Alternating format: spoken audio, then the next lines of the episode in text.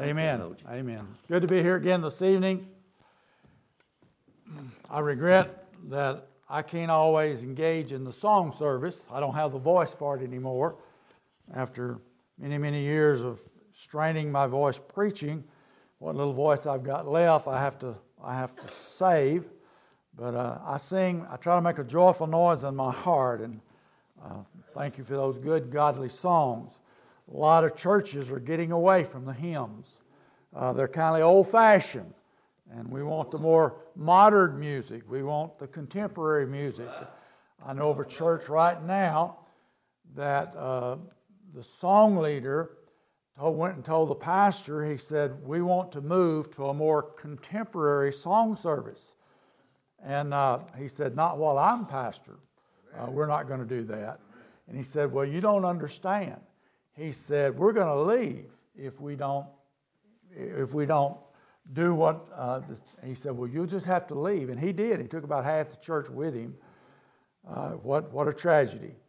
But we stay with the old hymns. Those old songwriters, uh, they got their songs from the scriptures.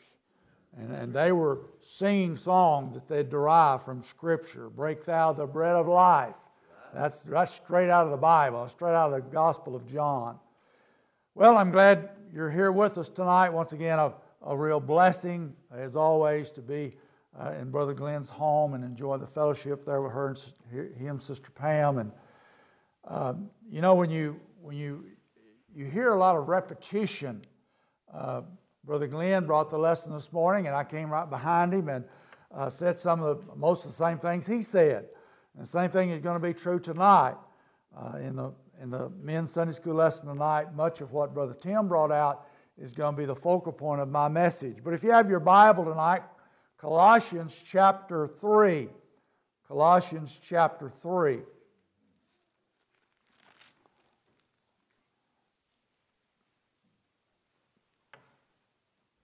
I memorized a good a, a portion of this chapter 3 because I, I have to quote it to myself quite often. How shall a young man cleanse his ways? By taking heed thereto according to my word. Thy word have I hidden in my heart that I might not sin against thee. And of course, part of that armor that Brother Tim pointed to tonight the only offensive weapon we have is the sword of the Spirit, which is what? The Word of God. And if we're going to do battle uh, in this world, we have to be saturated with the Word of God. Colossians chapter 3. If ye then be risen with Christ, seek those things which are above, where Christ sitteth on the right hand of God. Set your affection on things above not on things on the earth, for ye are dead, and your life is hid with Christ in God. When Christ, who is our life, shall appear, you to underline this, then shall ye also appear with him in glory. That's one of those blessed promises of the Word. But look at verse 5. There, there was a positive, now we have the negative. Mortify we get our word mortician from this word. Mortify, therefore, once again, something we have to do. Mortify, therefore, your members which are upon the earth. That's your uh, that's the faculty, that's your mind, that's your emotions, that, that's the members of your body. As, mortify, therefore, your members upon the earth. Fornication, uncleanness, inordinate affections, uh, that's depraved passions, evil concupiscence, that's unlawful sexual passion and covetousness, which is idolatry, for which things sake the wrath of God cometh on the children of disobedience, in which ye also walked sometime at one time when you lived in them. But now, but now, ye also put off these things anger, wrath, malice, blasphemy, filthy communication out of your mouth. Lie not one to another, seeing that you have put off the old man with his deeds, and have put on the new man, which is renewed in knowledge after the image of him that is created, that, that created him. Heavenly Father, we thank you for your precious word. We're thankful, Lord, that we have an instruction book on how to live the Christian life, that we don't have to try to uh, guess on what will please you as we live from day to day, but you've set forth very clearly and very plainly in your word how you would have us to live. We have a copy of it in our language, in the English language, so that we can read and understand. We don't have to know Greek or Hebrew, but we can, we can read your Bible in, in the English language. You bless us with that. And we thank you for those men in days gone by who's made that possible through translations of the Bible. Bless us now as we enjoy this time together. In Jesus' name we pray. Amen. If you're familiar with the Pauline epistles, Pauline, Paul has a, a particular method he uses in almost all of his letters. He always begins with doctrine. He always, be, he always lays a foundation of doctrinal truth. A lot of people say, Well, I don't like doctrine. Well, you, you can't read your Bible if you don't like doctrine. The Bible's full of doctrine. So, well, doctrine divides. Well, it's supposed to. It's supposed to divide. But he, he lays down a foundation of doctrine, and, and, but he doesn't stop there. Then he takes that doctrine and he makes practical applications to how we're to live day by day. He does this in almost every one of his epistles, and he certainly does it here. So uh, you always read the Bible in context, uh, so you, you need to have a setting uh, as you read your Bible and understand it in the context in which you find it.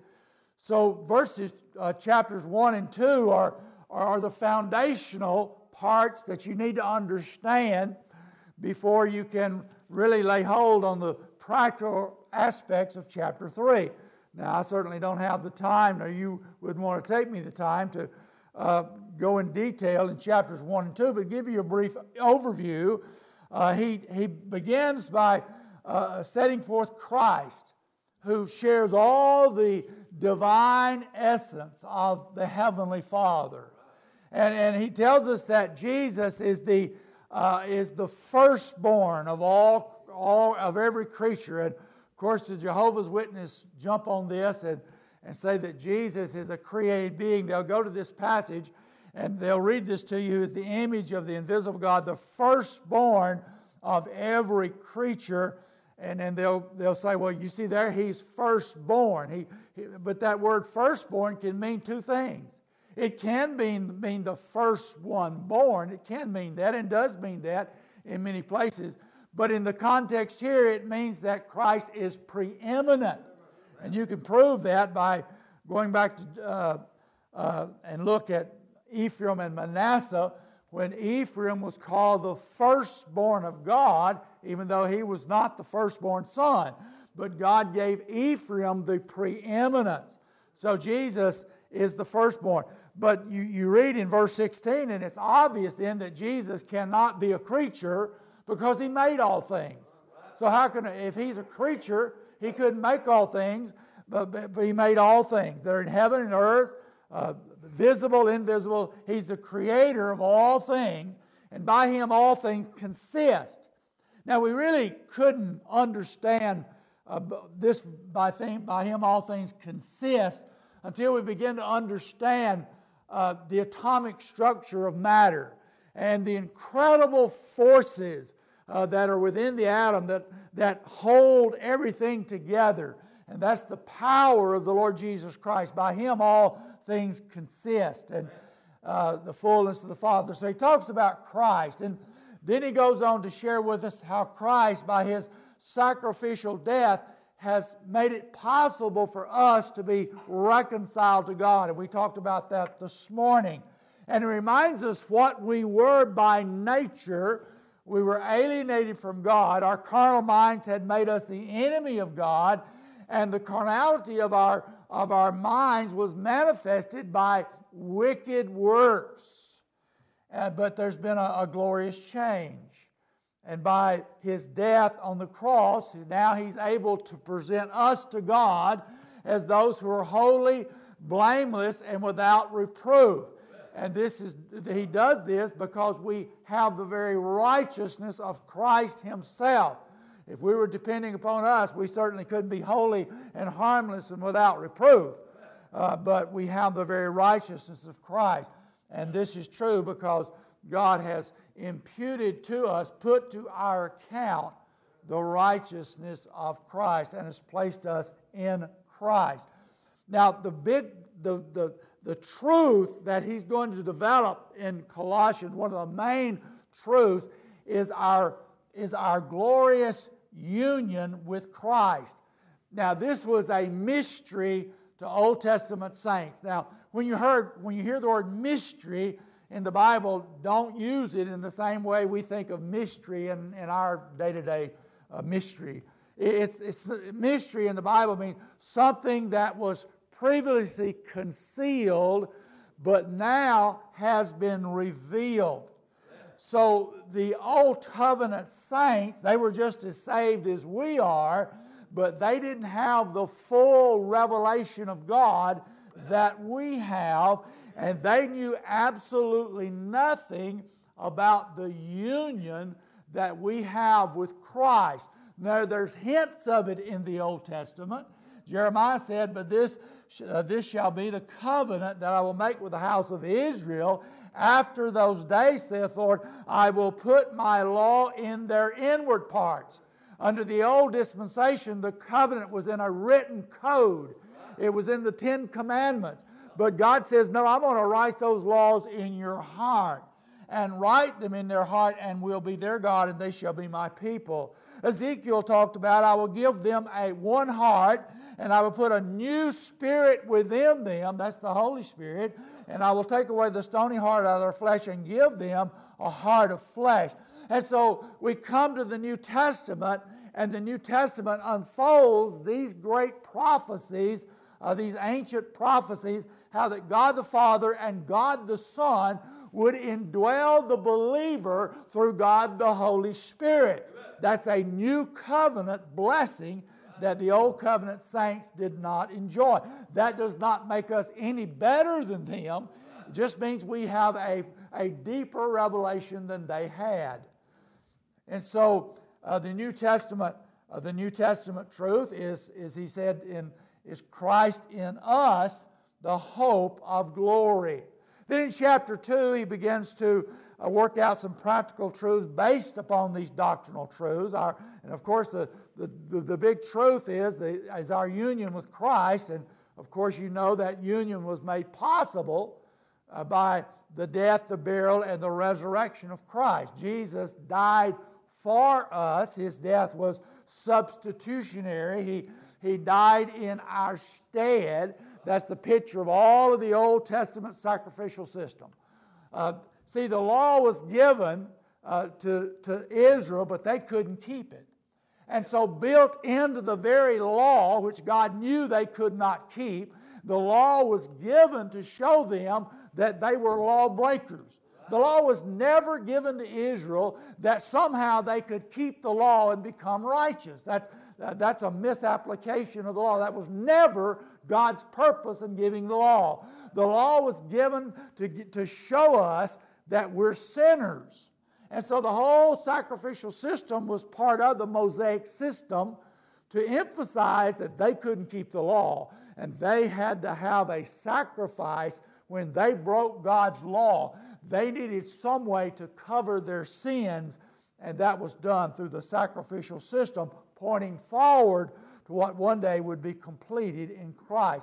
So he, he died in our stead, and we died with him. And this is very critical uh, to our understanding of salvation. We died with him. Now, in what sense did we die? We certainly didn't die physically but we died to the realm of the bondage of sin. In Adam, we were enslaved. We were under the prince and power of the air. We were enslaved to our bodily passions and appetites, and we were, in the, we were living in the realm of sin. And that's the only realm we knew. But when we were were saved, we died to that realm. We, we were delivered from the power of darkness and translated in the kingdom of His dear Son. And we died to the dominion of the passions and appetites of our bodies. Now, Brother Tim has just pointed out that we're not completely dead to those. They, they're still there.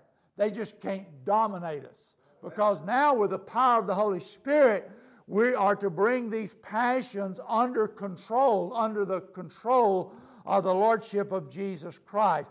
We died to the rule of our father, the devil. Uh, we, he's no longer our father. We, we've, we've got a completely change of government. We're, we're out of the government of darkness, and now we're in the government of light.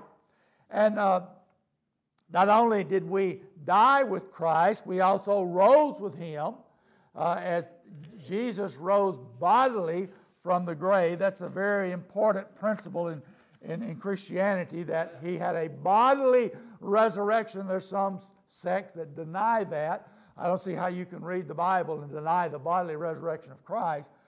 But he had a bodily resurrection. But we are risen with him. Now, we have not yet experienced his bodily resurrection. That's a yet future promise that is ours.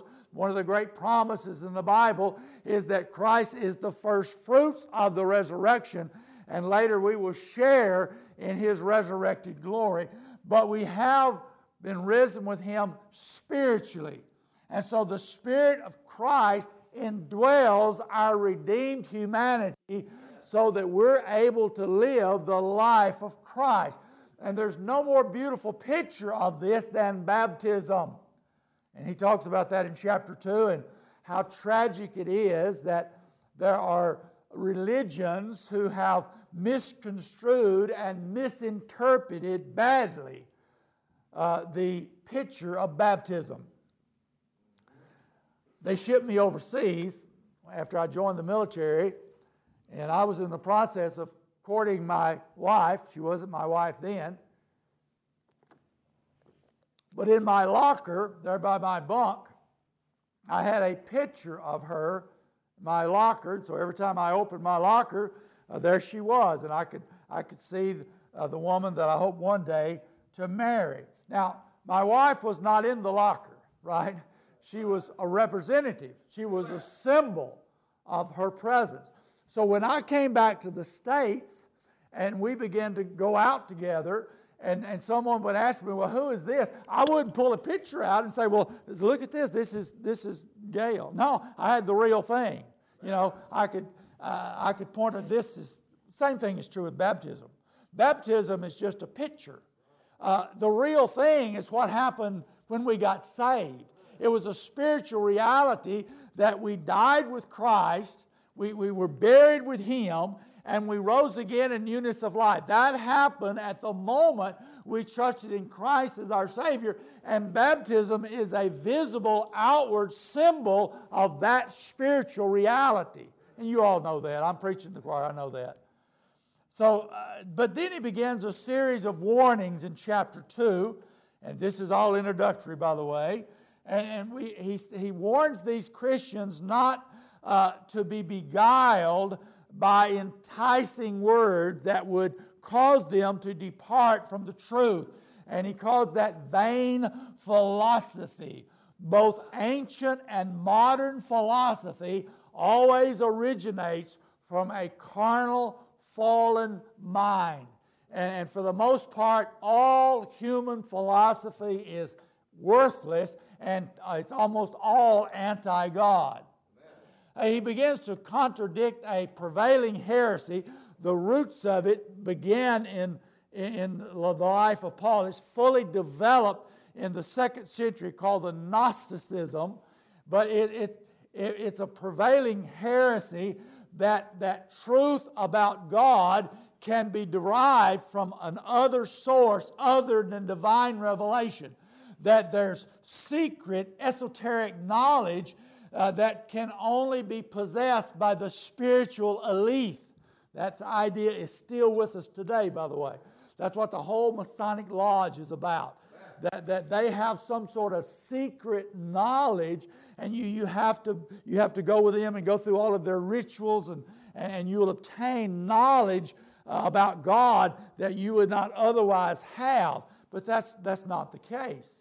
That's not the case well, the, the only, this is all that God has, has to say about himself. This is God's final word, Hebrews chapter 1.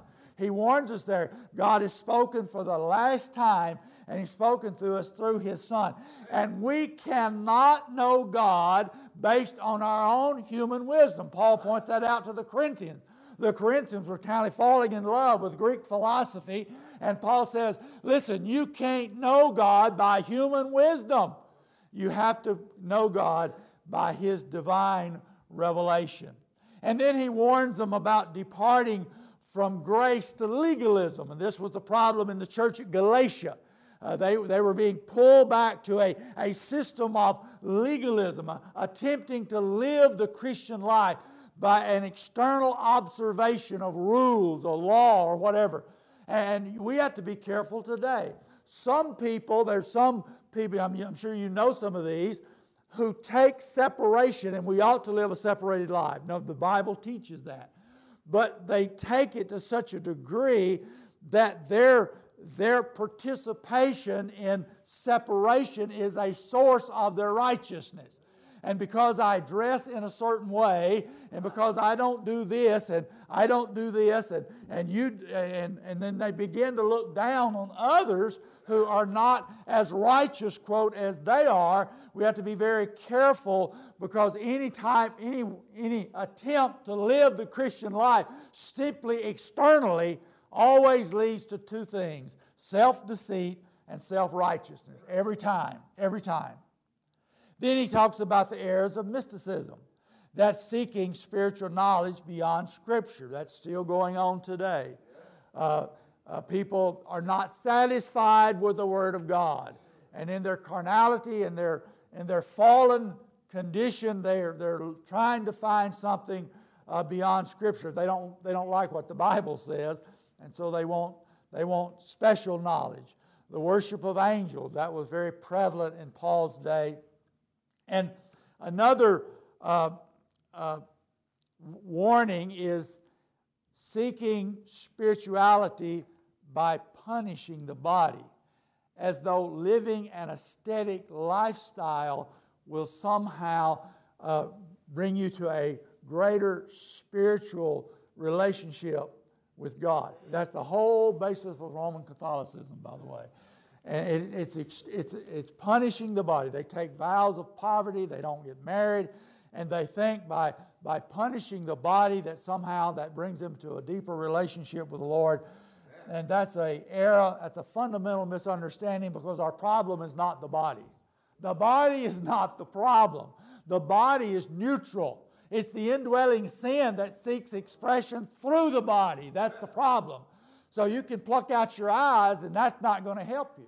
That was a hyperbole Jesus used that it's better to pluck out your eyes, but he wasn't talking about physically maiming, physically blinding yourself. That wouldn't do you any good because uh, you've got an imagination and you can sin blind. Blind people sin just as much as sighted people sin. And so our problem is not the body, our problem is indwelling sin that seeks expression through the body. we have a propensity for sin. And the, the, the, the means by which sin seeks its avenue is through the body, through the mind, through the passions. Okay, let's get down to our message.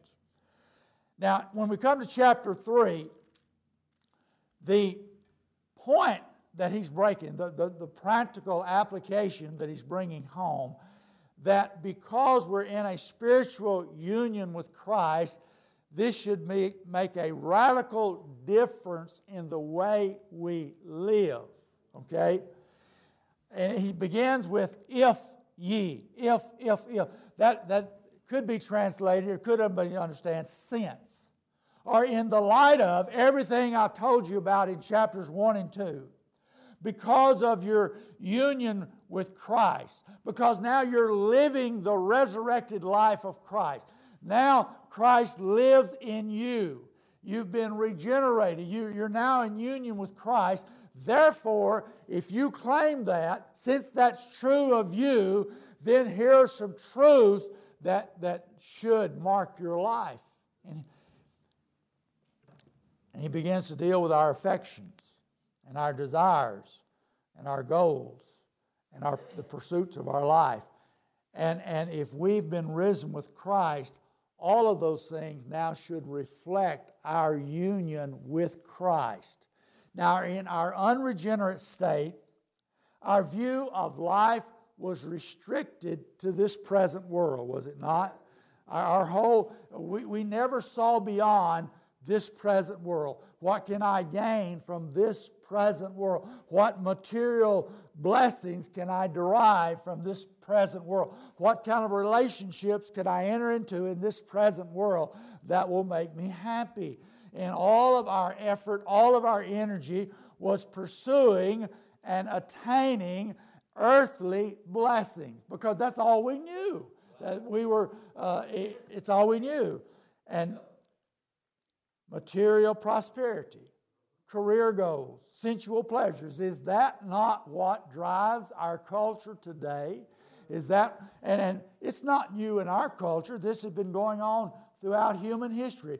Uh, we, the, the desire for things of the earth.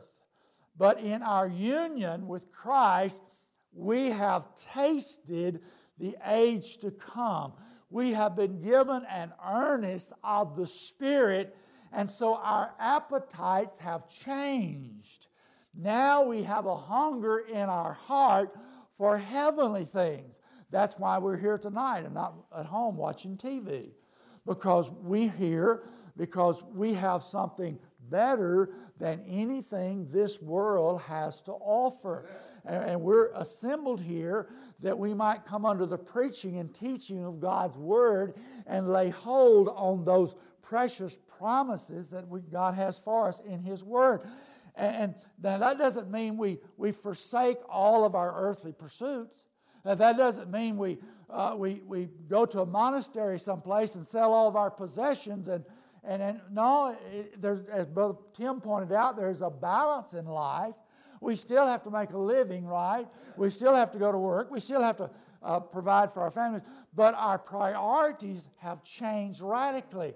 Those things on earth no longer are preeminent in our lives, they are of secondary importance.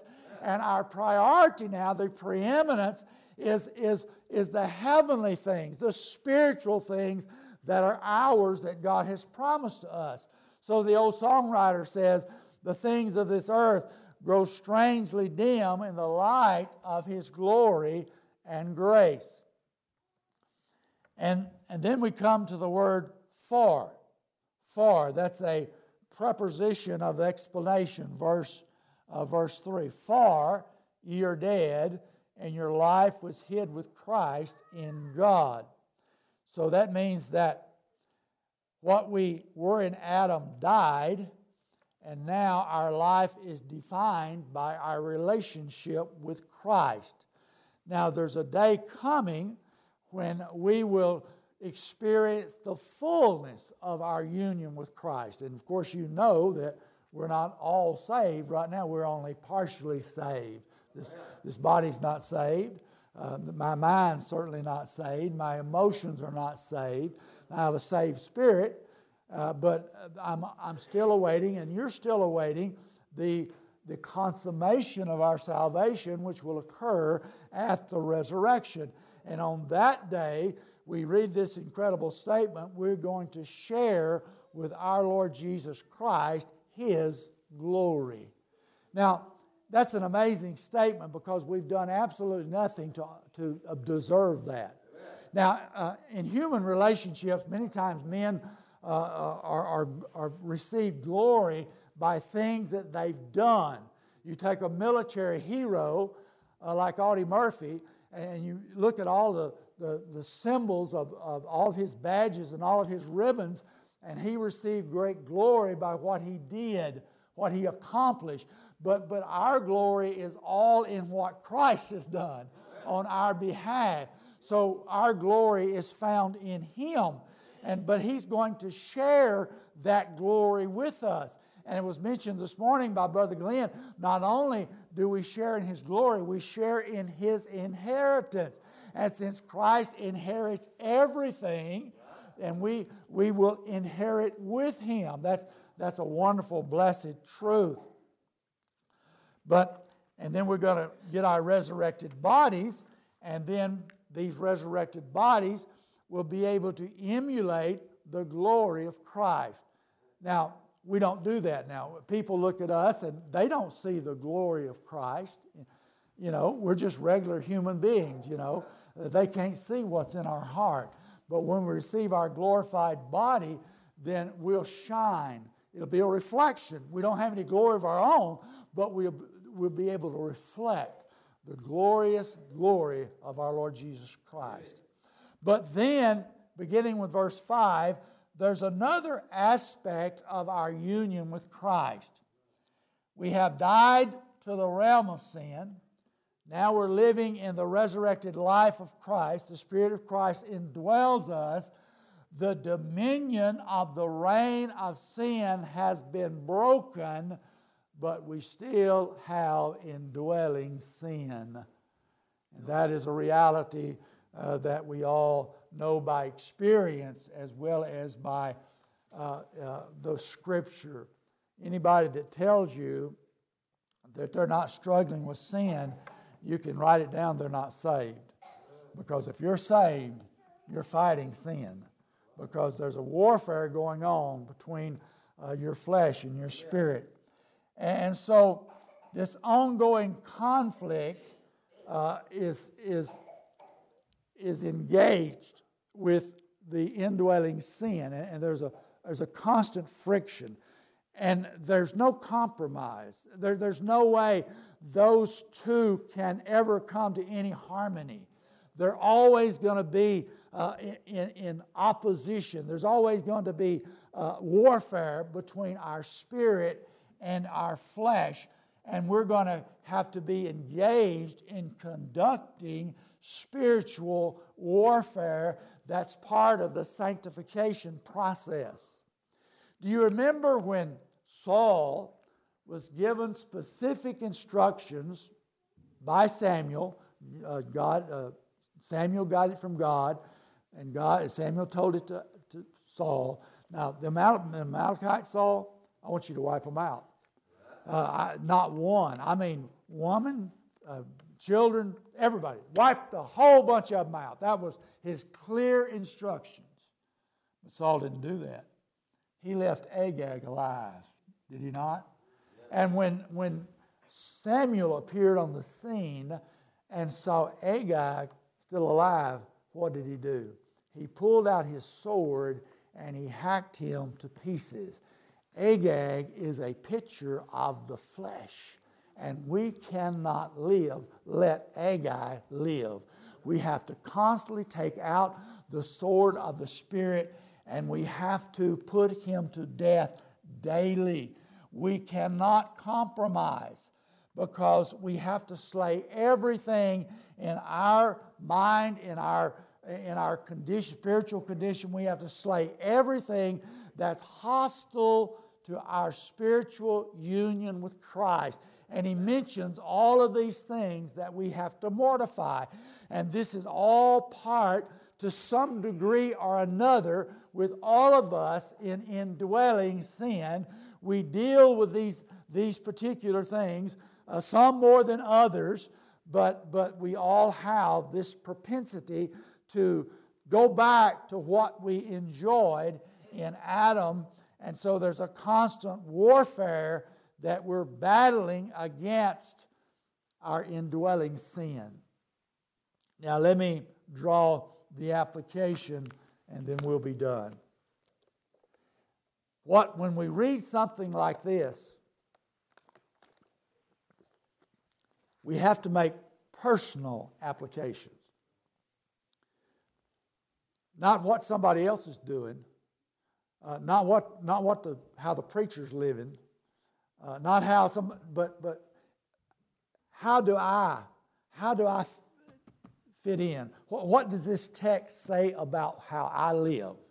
Okay, a personal application, because I observe, as Brother Tim brought out in his lesson, I have the same experience he has.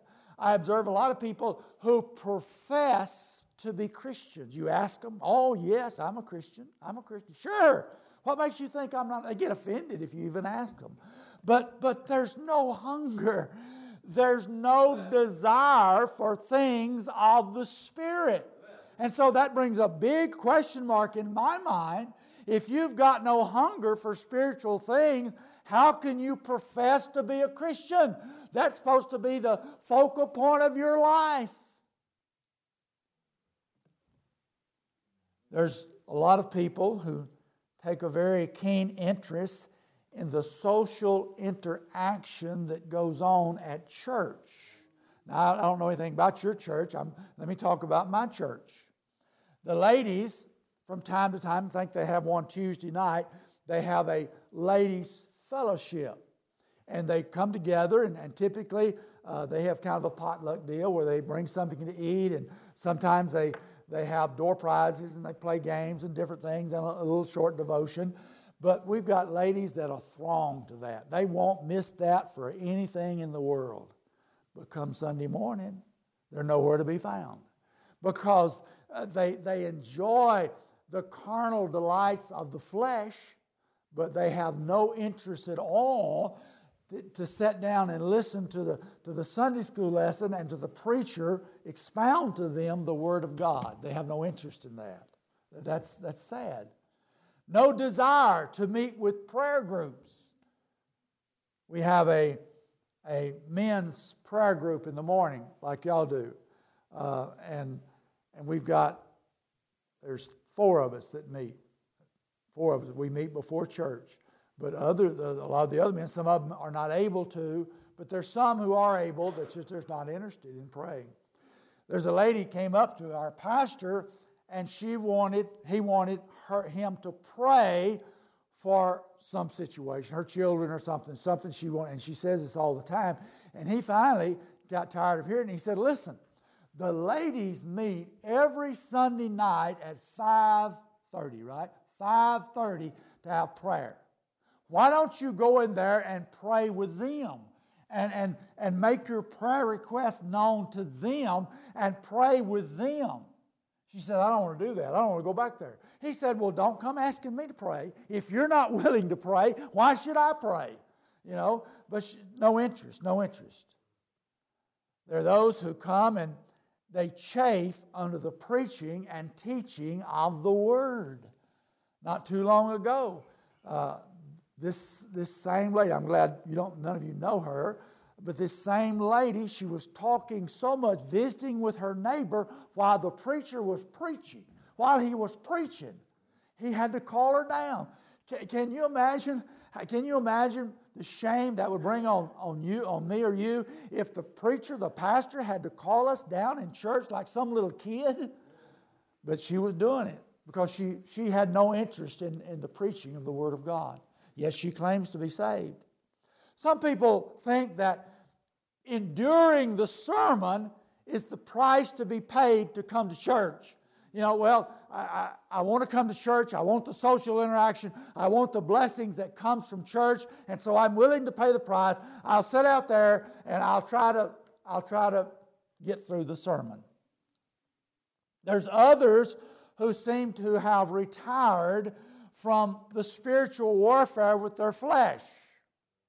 They, they've kindly given up. They've kindly come to terms with the enemy of their soul. And there's, there's no attempt whatsoever to discipline their minds and their bodies and to pursue righteousness. That is a clear commandment of Scripture. The Christian life was never said to be easy. The Christian life is hard. The Christian life is impossible apart from the power of the Holy Spirit. But we're not passive in this situation. God has given us certain things to do. He left our will intact. He gave us the ability to choose to do what is right and to abstain from that which is wrong and we're to actively pursue that which is good and abstain from every appearance of evil. That's what the Bible says. That's what the Bible teaches. So, those are commandments that are given to you and I to live the Christian life. No attempt in watching and praying lest we enter into temptation. That, that, that was the instructions of Jesus in the Garden of Gethsemane to his disciples. Watch and pray lest you enter into temptation. They did not listen to that. They did not hear that message. Peter did not hear that message. And so what did he do? He fell into temptation because he failed to watch and pray. See, temptation, you know, the devil's a whole lot smarter than we are. He, he's a smart dude, and he knows which buttons to push. He knows, he knows where we're weak, he knows how to work us. He's very subtle, and you just don't all of a sudden fall into sin. It's a, it's a gradual process where Satan very subtly uh, begins to work in our hearts and in our minds. And if we're not watching, if we're not alert, if we're not uh, acquainting ourselves with the devices of the devil, he's going to get us. So we have to watch, we have to pray. That's so important in living the Christian life and being able to overcome the tempter is we've got to pray. We've got to pray and ask God. I have to get up every day and say, Lord, okay, another day of spiritual warfare. I, I can't go on R&R today. I, I, can't, it's a battle today. I've got to have a battle with my mind. I've got to battle, be a battle with what I, what I look at, what I read, what I allow to bring into my mind. And Lord, I, I, I equip me today and I've got to get up and put on that spiritual armor. I've got to pray. I've got to read my Bible because if I don't do those things, I find myself being defeated by the devil and out in sin again and having to come back and, and get before God and, and confess once again that I failed. See, our problem is here's our problem that we're so comfortable in our culture that we do not recognize our spiritual poverty. We do not recognize that we're in a spiritual warfare. And I want you to go with me by way of imagination to the first century. And let's just imagine that you are a Christian, you are a Gentile Christian, and you belong to the church at Smyrna, okay? That's in modern day Turkey. And you are a silversmith by trade. That's your trade. You're a silversmith. You take silver and you, you make different objects. And you belong to the Silversmith Guild. Everything was, uh, you, every, every occupation was, it's like a labor union. You, you're, in the, you're in the Silversmith Guild. And you have to be a member of that to work your profession. If you're not a member of the guild, you, you, can't, you can't work. But the annual feast day is fast approaching, okay? And on this feast day, you have to give honor to the particular God that blesses your occupation. You have to offer up a sacrifice. Uh, you, have to, uh, you have to have a feast. And, and more often than not, those feasts degenerate into the grossest of sexual debauchery. Attendance is mandatory. If you do not attend, they're going to kick you out of the guild. And, and, and the, the problem you're going to have is how am I going to feed my family? Because this is my occupation, this is all I know. But you're going to have to make a choice. Am I going to bow down to the God of my guilt? Am I going to offer up a sacrifice to some false God? Or am I going to be true to the Lord? But you've got another problem. You've got another problem. The yearly sacrifice to the Roman emperor is coming up. And this is required of all citizens under the control of Rome. The city officials are required to burn incense to, to, to the Caesar and to offer up a sacrifice on his behalf. And every citizen must say, Caesar is Lord. Now, you can have as many gods as you want, but Caesar, you have to declare Caesar as Lord. And the city officials are kind of looking at you because they've heard that you are a Christian, and so they're going to look very closely to, to you this year to see if you're going to say Caesar is Lord, and if not, you're going to be in trouble. Uh, you, will probably end up in jail. You may be fined. Who knows what's going to happen? And in addition, you've got another problem. The Jews of that city utterly despise and hate Christians. And so they're spreading all kinds of vile lies about the Christian. This is all historically true. And, and, and they're telling people that when, when you Christians, when you assemble, you have all kinds of secret rituals and, and you're drinking blood. You have blood rituals.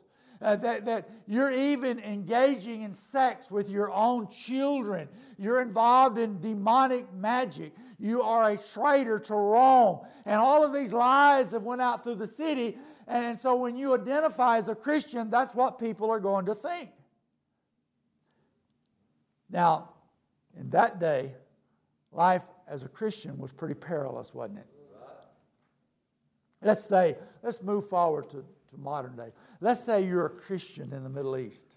You're a Christian in Saudi Arabia, Ethiopia, Yemen, any of those countries over there. Now, you are a Christian, and by law, you are a heretic. By, by law, you are a heretic because you have departed from the Muslim faith. And if your family discovers that you are a Christian, they will turn you in as a blasphemer. And so you, you, have, to, you have to be very circumspect in, in your Christian faith. Because if, if, if you will not, if you're ever discovered as a Christian and you will not renounce your Christian faith and come back to the Muslim religion, they're going to send you to prison or put you to death. Uh, you can't assemble in the same place because the religious police are just looking. And so you have to assemble in secret. And you live in fear because practicing your Christian faith saying that Christ is my Lord makes you an enemy of the state. We are the most privileged Christians in all of recorded history. We have more freedom in America uh, to practice our faith than any other country has ever experienced. We have been blessed by God uh, we have a constitution that protects our right to assemble. Uh, we're protected under the Bill of Rights, and I don't know how long that's going to last, but, but, we, but we are we, we're privileged. We're privileged. But with all of our privileges, we still have the responsibility. Jesus said to seek ye first the kingdom of heaven, and all of these other things will be added unto you. So our priority is what? Seeking first the kingdom of heaven. We're like Abraham. Abraham was a nomad and he was wandering around. But Abraham was looking ahead. He never, he never realized the promises of God, but he looked forward to them. And he lived his life looking for a city whose builder and maker is God. And that's what we're doing. And when we read Revelations 21, and that heavenly city is going to come out of heaven down here to earth, and we're going to occupy, we're going to live in that heavenly city where, where there's not even going to be any sun because Jesus Christ Himself will provide the sun. There should be a hunger in our souls for a more intimate relationship with God. We have a tendency to go cold. It, you know, naturally, we don't get closer to God. naturally, we go to the flesh. If, if, we just, if we just do nothing, we're always going to regress, always. You can't stay the same. You're either getting farther away from God or you're getting closer to God. And so, if we're going to get closer to God, uh, we have to develop that relationship. Brother Tim talked about it in, in sowing. We, we, have to be, we have to be sowing seeds. We have to be cultivating that relationship. It's an ongoing activity. It's just like a marriage relationship. If you don't talk to your wife for about three weeks, uh, she's going to have a problem, right? And, and so we, we've got to maintain this, this intimate relationship with, with God. And we do that uh, by saturating our minds and hearts with the Word of God and by prayer and, and attending church and, and doing those things that God has, has required of us to do. We, we have to lay aside, as we talked about this morning, the weights of, and sin, the weights and sin that so easily beset us. Paul says we have to flee fornication and pursue righteousness, faith, and peace. We have to uh, diligently, J- Jesus says we're to pray for the kingdom come. Thy kingdom come, thy will be done on earth as it is in heaven. You know that is an essential part of the Christian faith that we are eagerly anticipating the coming of the Lord Jesus Christ. Our only, our only problem is, is that we have loved ones that are not ready for the return of Christ. But we're, we're longing. Even so, come quickly, Lord Jesus. We go, we go weary of this old world. We go weary of fighting our flesh. And we're longing for that time when we'll be at peace and we'll rest in our Lord Jesus Christ and receive the promises that we have. But one day, if we stand before Jesus, we're going to find out where our treasure really was. That's a bad time to find out, though, to wait until we come before the judgment seat of Christ to find out where our treasure really was. And you know, this, you know what Paul wrote to the Corinthians that, that the foundation that is laid is in Christ. Okay, we didn't, we didn't have anything to do with that. God did that. God placed the foundation, but then we have a responsibility to build on that foundation. And there's different kinds of building materials. You're familiar with that text, right? And so you can build your life on the things of this earth, your career, uh, making money, pursuing whatever, uh, entertainment. You, you, can, you can fill your life with those things.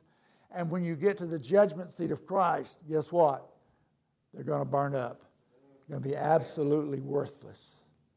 And that will have a direct impact on, on your rewards.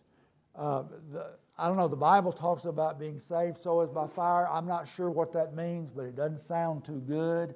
It, it sounds like that you lived your whole life as a Christian in total vanity. That, that only thing left is the foundation. You have not built one single solitary thing that is for the glory of God. But we are to build our lives with uh, gold and silver and precious stones. That, that, that is works that are empowered by the Holy Spirit that are to the glory of God.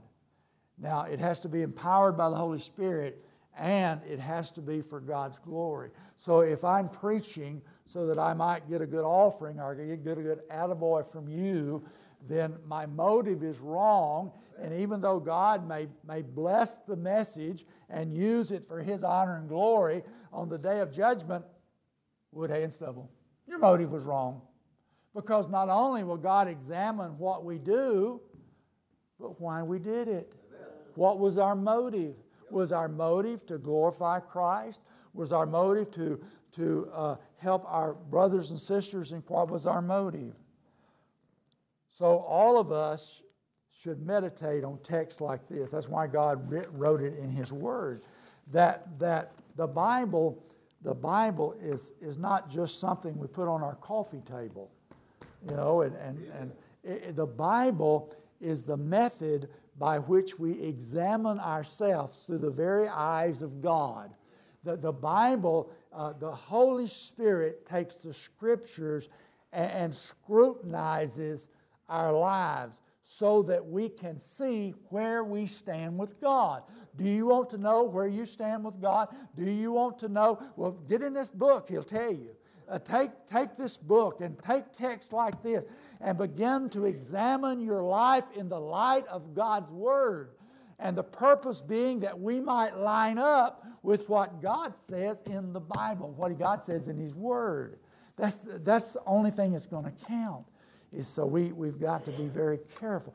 You know, the Christian life is a lot more serious than most people believe. It's a lot more serious than just coming to church on occasion. Uh, it's, it's the very focal point of our lives, our, our faith in Christ, our Christianity, it def- should define who we are. And if it doesn't, then there's something wrong. And there, the, we, we, we need to get in our prayer closet and find out, Lord, are, where's my priorities? Lord, uh, help me to get back on track.